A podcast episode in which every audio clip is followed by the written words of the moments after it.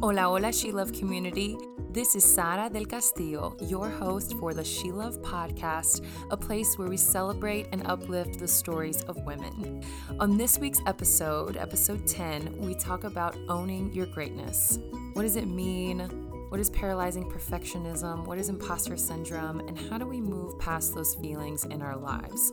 I have been on a journey for years of uh, really becoming a recovering perfectionist and trying to enjoy all of the gifts that I have, become aware of them, really nurture them. And so I'm excited to share with you all this week some of the things that I've learned personally and some of the wisdom that I have been able to, um, to learn from friends, family, women I really admire.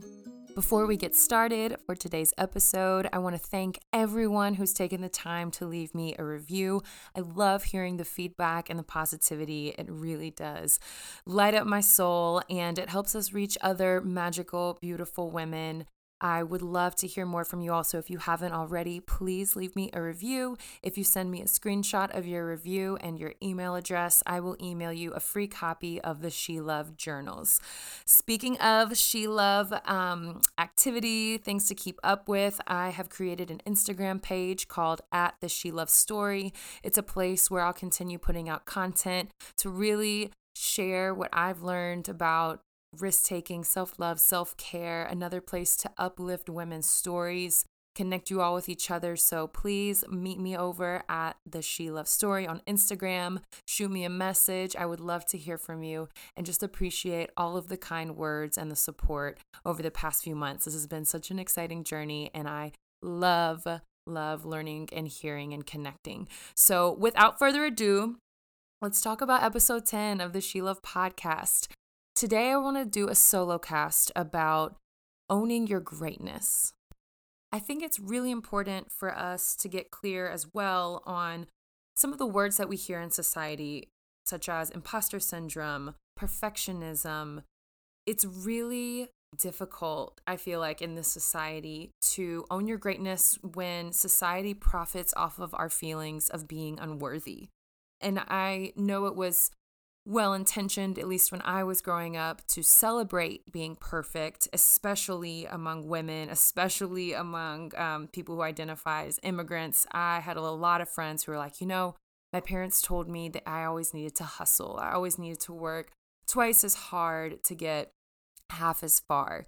I remember chasing the gold star as long as I can remember, you know, uh, being celebrated for coloring in, in the lines, for cutting perfectly, for being perfect. And so, you know, when you think about taking risks, really going into territory that might seem scary to you, but that might be really exciting, I think some of us, myself especially included, feel paralyzed. We feel locked up before we even begin. What will my final goal look like? What will people think if I mess up? What if I don't know how to do something? There's all of these roadblocks when we're operating from a mindset of wanting to be perfect. And what I've tried to do over the last few years is deprogram myself and recognize how I've been encouraged to operate this way in the world and think to myself, what, how is this serving me? There is no gold star right now. I'm not in kindergarten. I am a grown-ass woman trying to figure out what makes me happy, what fills me up. And when you think about it, the gold star is really for everyone else. It's to say, it's to flex, you know, like I'm smart. I did a good job. I did something perfectly. Everyone else look at me. But when you think about it, is there really that much substance? And, and is that related to true happiness? Is that related to the ability to go after really big and risky and exciting things? I don't know. I don't think so. And so what I want to talk about today is deconstructing that narrative, moving beyond paralyzing perfectionism, and getting really clear on how we can own our greatness. I want to talk about some really cool practices that I've picked up along the way and added to my toolbox of self-love and self-care, and that I think are really helpful. I also want to talk about what we're consuming, how we are surrounding ourselves with high vibrations, with positivity, with the, the values that we're trying to cultivate. I want to talk about spreading light to others, practicing generosity, being aware of energy vampires in our lives, creating boundaries, making our well-being a priority, thanking our failures, and at the end want to lead us through a meditation. So I'm excited that you're here for this episode. Encourage you to share anything that you learn with other people in your network, in your community. Please share this episode and please share your tips with me. Uh, reach out to me on the Instagram at the She Love Story and let's talk about it. Let's add to this toolbox for each other. Let's connect and let's learn. So the first thing I want to talk about with owning your greatness is a practice that I do as often as I can. And it involves looking in a mirror, which I understand can be really difficult for some people. So please only do this if you feel comfortable. I love looking in the mirror and speaking out loud or saying in my mind the things that I'm grateful for. And when I share with you all some things that I was grateful for this, this weekend when I was looking at myself in the mirror. I looked at my hips and I thought about this last week when I had to carry really heavy boxes for volunteers. And I thanked my hips for their strength and how wide they are and how much surface area they cover so that they can carry big objects. I thanked my lungs, even though I couldn't see them. I put all of my intention and awareness towards my chest. And I thanked my lungs for for breathing, for sustaining me, for keeping me alive when I hardly ever notice it. I also thanked my lungs for calming me and soothing me and healing me when I felt really anxious this last week. I looked at my hands, I looked at my feet, and I thanked them both. I especially thanked my feet for carrying me at uh, an event this, this last Thursday where I had to be on my feet all day. I then sat on the ground and started rubbing them and massaging them and giving them gratitude. So part of owning our greatness is reflecting upon the things that we are grateful for on a consistent basis. You know, uh, I think a lot about Valentine's Day, and I had a partner one time who told me they hated Valentine's Day. And I was so offended. I love love. And I was like, well, who are you? Why would you hate Valentine's Day? And they said, because it is an excuse to show people love only one day out of the whole year, right? Like you can be a crappy partner all year and then try and save face on Valentine's Day. And I actually really appreciated that. And um, my partner was like, you know, I would, for me, it's important to show you love every day. Um, and I was like, okay, well, still show me love on Valentine's Day. Uh, let's still do something romantic and potentially cheesy. But I think that really applies to owning your greatness and your gratitude for yourself. I think it's really wonderful to make that a daily practice, you know, and it's hard. There might be, you know, everyone's at a different starting point and you may be in a place where you're not grateful for a lot of things, or it's really hard to be aware of that. That's okay. But I think trying, really trying to find those things that, that we appreciate is really important. And then it snowballs, you know, you get into more of a practice, you really start noticing things about yourself, you raise your vibration, and it's just really magical. The next thing I want to talk about is doing things to honor yourself. That could be movement, massaging yourself, writing about yourself if you're a writer, videoing yourself, complimenting yourself. I would love just recording myself speaking and actually go back to my recordings when I'm feeling lost or anxious. And um, it's so cool to hear myself talking about myself. So you could totally do a video journal and do more of the things that you enjoy, you know, whether that's cooking or walking or buying plants, whatever it is, do more of it. Make more time for it. Make yourself a priority. So um, step one in owning your greatness is giving yourself gratitude. And step two is honoring yourself. The next thing I want to talk about are compliments. So I grew up in Mississippi in the deep south of the United States. I cannot tell you how many times I have rejected compliments. And I don't even, I really was trying to reflect on this the other day of like, when did I start doing that? Where did this come from? Of someone telling me I did something really well and saying, oh no, you know, it's not a big deal. Uh, it's not that great. Or, oh, I could have fixed it. It could have been better. I think I just learned it from, I'll be real, the women in my life. I, I don't even know if I can think of that many occasions where I heard men say that, but I always heard the women in my life downplaying their really incredible qualities. And so I learned how to do that with without without even thinking about it. So what I have tried to do and reframe is, instead of when someone compliments me saying, oh no, it's not that great, instead of damp- downplaying it, I now practice saying, thank you so much. I received that with so much gratitude. And what this did for me was it allowed me to really own what someone was celebrating me for. And of course, you know, receive it only if it's something you want to receive. Um, but I really started internalizing the things people were complimenting me for, and it made me so much more aware of what I was really good at, which kind of get, was my guiding star, right? Of course, I think it's good to reflect on your own, what you're good at, but other people can also be really great indicators if you pay attention. Rejecting compliments is rejecting an opportunity to expand your greatness. And so I want listeners, if you feel comfortable, to practice saying, thank you, I received that with so much gratitude, or thank you, I received that. You know, we really need to pay attention to what people are seeing, complimenting, asking us for help with, showing us gratitude for. And I challenge you, the next time someone compliments you, to say, thank you, I received this. Make a mental note of it. Maybe even write it down. Take a note of what people around you are, are really recognizing your greatness in. I have a quick story on that. I was thinking about making a career change several years ago. I had been teaching high school, and there were a lot of parts of the job that I really loved and a lot of parts that I did not love. So I had to get right with myself of, you know, what are you good at?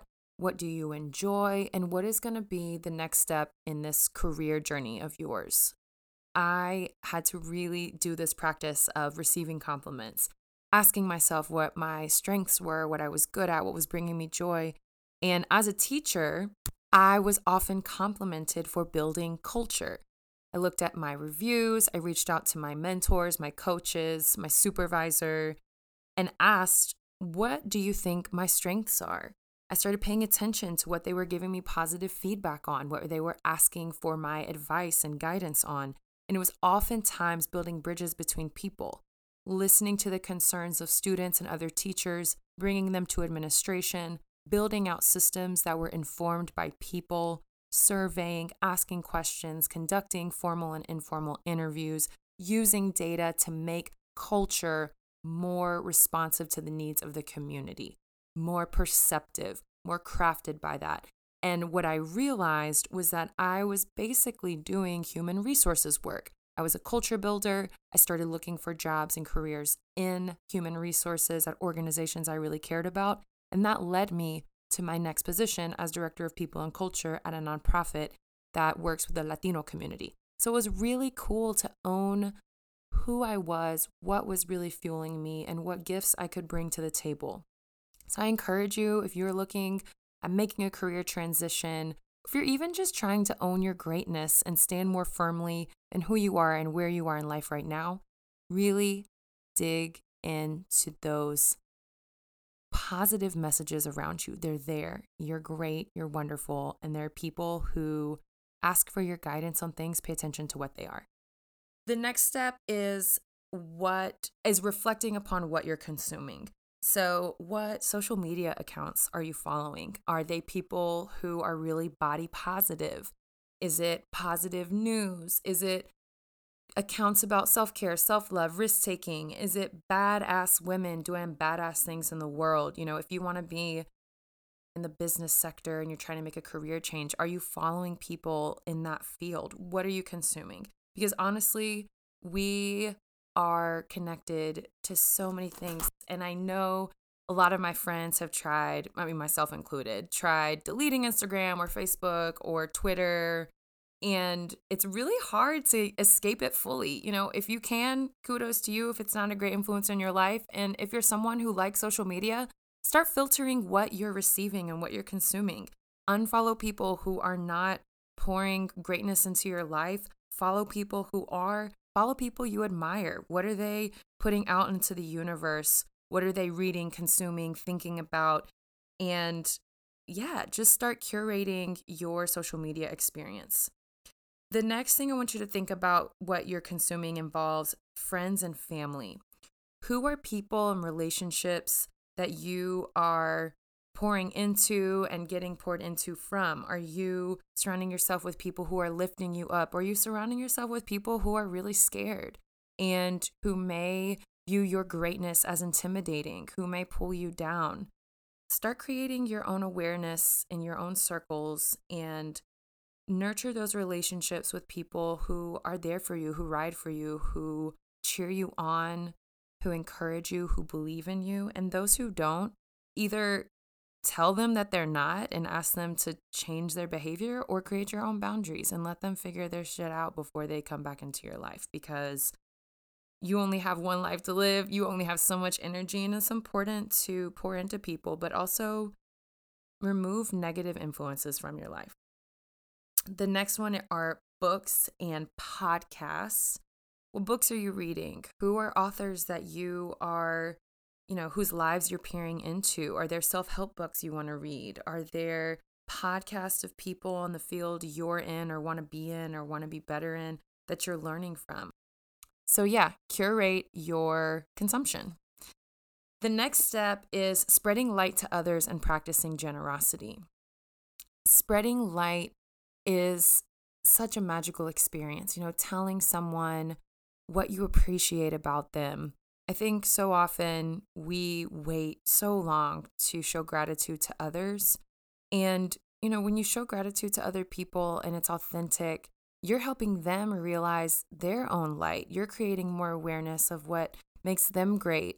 And living in a world where everyone owns their greatness, where they resist feelings of unworthiness, that changes everything. We just create this movement of light in the world. And when we practice generosity, I think we become more aware of what we have to be grateful for. And, you know, it's just contagious and it snowballs. And really, I do believe makes this world a much better, kinder, more compassionate, more beautiful place. The next step is being aware of energy vampires. These can be people, experiences. I think for a lot of people, social media can be an energy vampire. Also, a lot of people can be energy vampires. So I think it's important to show up for your people. But if you recognize that you've got a friend who always calls you when they're in need and they never ask how you are, they don't ever invest in your life, and it feels like a one-way street, that's probably what it is. And that person is probably sucking your energy from you without nurturing a true friendship. And so, you know, that shows up in many different ways through coworkers, family members, friends. Be aware of it. Talk to people about how they're impacting you and your relationship, and create boundaries. I don't think that anyone ever has to be permanently canceled, but I do think sometimes we need to distance ourselves from people who really need to do their own work at cultivating light, gratitude, greatness in themselves, instead of relying on other people to do that for them. And it's hard work, and I think we can support each other in it, but I don't think it's good for us to have our energy sucked out of us, because there are really important things that we're put on this, you know, put in this universe to do.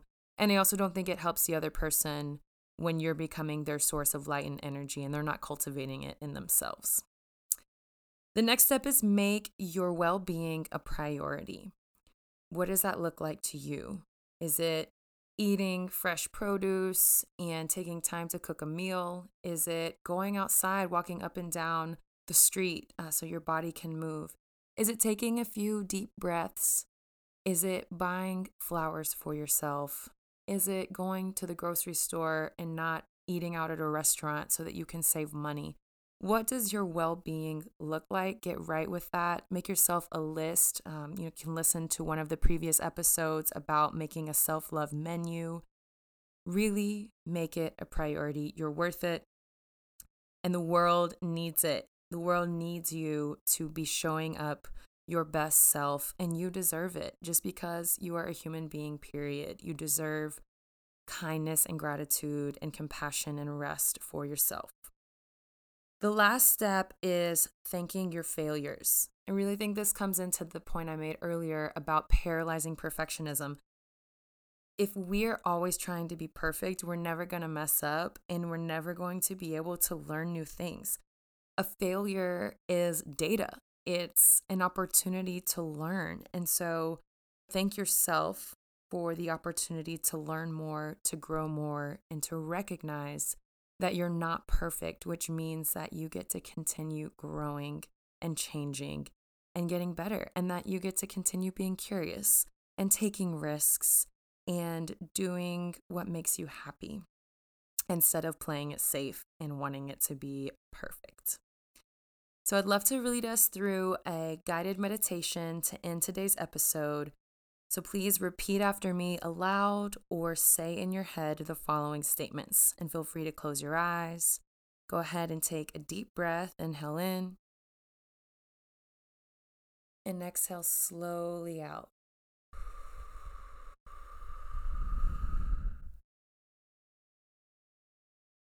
I am magic. I am strong. I am healthy. I am vibrant. I am vast. I am abundant. I am wonderfully and beautifully made. I am exactly what the universe needs. And whenever you're ready, you can open your eyes. Give gratitude for one thing about yourself. And if you want to give gratitude for more than one thing, by all means, go ahead. I hope you have a wonderful and beautiful day. Thank you for being here with me. Please spread light. You are such a light. You are so important. And I'm so grateful to have been connected with you and that you took the time to listen to this episode of the She Love Podcast.